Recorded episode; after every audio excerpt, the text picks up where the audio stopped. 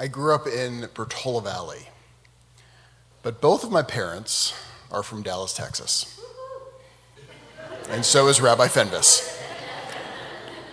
And my father's parents are from Vienna, Austria, and they escaped in 1939 right after Kristallnacht. Now, by every measure, my father has actualized the American dream. He was a first generation American born in Brooklyn to immigrant parents who just years before got here. He graduated number one out of his college class, was given a full ride to the second rate school, Stanford, to get his PhD in electrical engineering. And then he bought a home in Portola Valley. And every single night, my father would eat his favorite meal. Now, the food, that varied, but the meal, it was always the same. It was not at the table. I mean, he would sit with us every single night and he would pick off our plates as we would finish. But night in and night out, his favorite thing was standing over the kitchen sink and eating what food people had left. And so we always joked every single night as kids that the calories that must have fallen off the plate, and that's why my father was at the sink every single night. As we cleaned the table, he would then clean our plates. And it was not until I disappointed my die-hard Stanford father by going to the superior school across the bay, Berkeley, that I understood what had been going on my entire life. I was sitting in a psych class, which had a focus on generational psychology, when the professor flipped the slide and explained that a classic multi generation effect that they had found of first generation Holocaust survivors was eating off of other people's plates as well as out of the sink, even when a family had enough food to eat. And I was dumbstruck. It was not that my father's favorite meal was sink food, but rather it was something he had carried over from the generation before. Now, he had never been in the Holocaust, but the Holocaust was in him. This is a truism that we carry. That oftentimes things we're not even aware of, we carry them for generations. Familial patterns that occurred one generation after the next. Now, the book of Genesis is one big family pattern of lying, deception, favoritism, and jealousy. And in this week's Parsha Vayechi, we finish the book of Genesis. And this familial pattern comes to its climax, where change finally occurs. This is dramatic and different because every other generation in Genesis, they pass on their trauma to the next generation, Lador Vador. It's almost like a domino effect. Think about Cain and Abel. Who is the father figure that starts the pattern of causing siblings to be jealous of each other? It's not Adam, it's God. God favors Abel, which makes Cain jealous, and as a result, Cain kills Abel. Abraham favors Isaac over Ishmael. Rebekah favors Jacob over Esau, and then teaches Jacob to deceive his father to get the blessing. So, not coincidentally, Jacob repeats the pattern that has existed in his family for generations and favors one of his children over the others, and he causes pain to another generation. Jacob's sons deceive him, just as he had deceived his father. One could almost read these final pages of Genesis and think that the author was not even that creative because the same patterns are just repeating over and over again. I mean, the Torah, it began with Cain and Abel, but here at the end of the Parsha, instead of the brothers killing Joseph, there's a twist. And he's permitted to live, but no longer in the toxic familial system. Now, most read this passage, and they would say that Joseph was sold into slavery. But from Joseph's perspective, he will eventually reframe this experience as a gift from God because he's able to leave his home and to begin anew. Monica McGoldrick of Rutgers University says Since family patterns can be transmitted from one generation to the next, recognizing such patterns can often help families avoid repeating unfortunate patterns or transmitting them into future generations. And I wonder if that is what happened to Joseph, for most of us, we watch from the outside and we see how Joseph went from being the favored one to being in a pit, to being sold to slavery to eventually being locked up alone in jail. But what we don't see is what goes on inside of him. All of Genesis, it seems to be about what happens to people, less about what happens within people.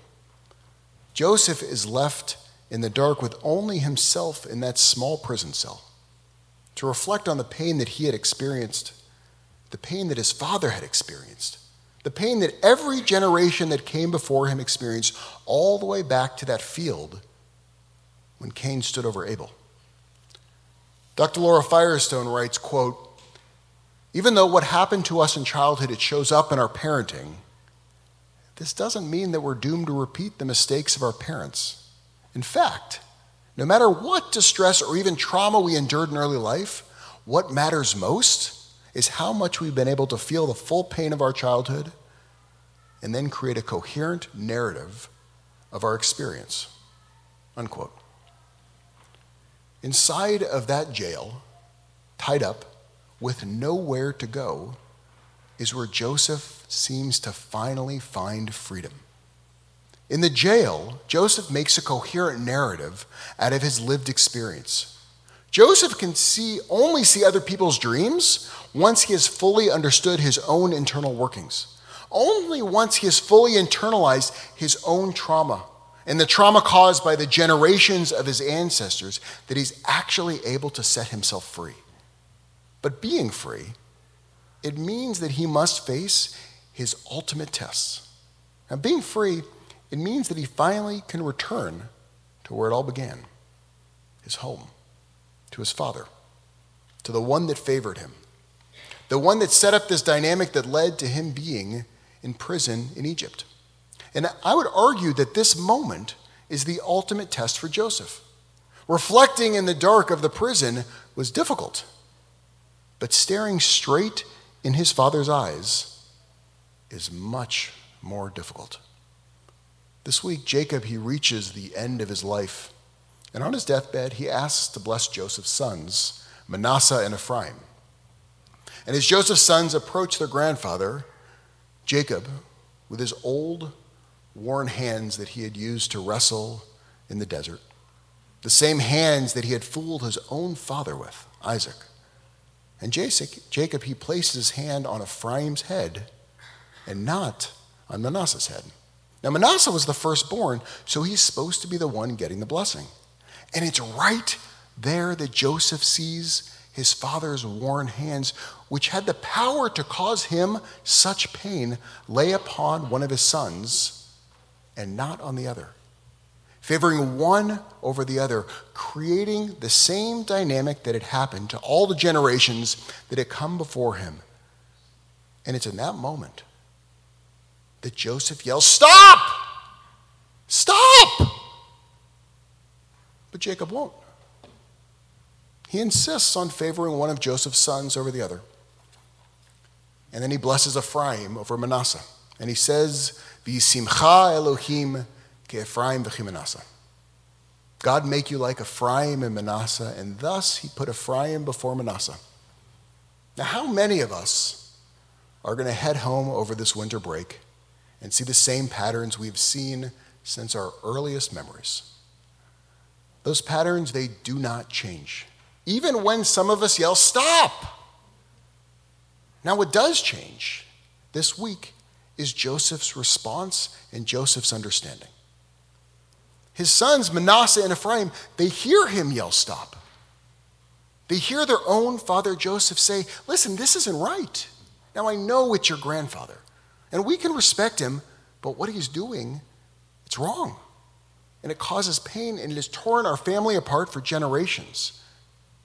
But, you know something? We're blessed.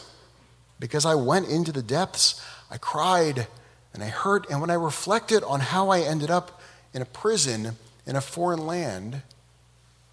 And if it was not for touching hell, I never would have been able to see that I did not need to be imprisoned by my past. Rather, I had agency. I did not need my children to feel the pain, the jealousy, the deceit, and the favoritism. I can change the trajectory of the entire world if I could just change myself. And that's what I did. That's why I told my dad, your grandfather, Jacob, to stop. That's why I tell you this day about my painful family history and why you, Manasseh, and you, Ephraim, you don't have to repeat it. You don't have to be jealous of each other because I love you both.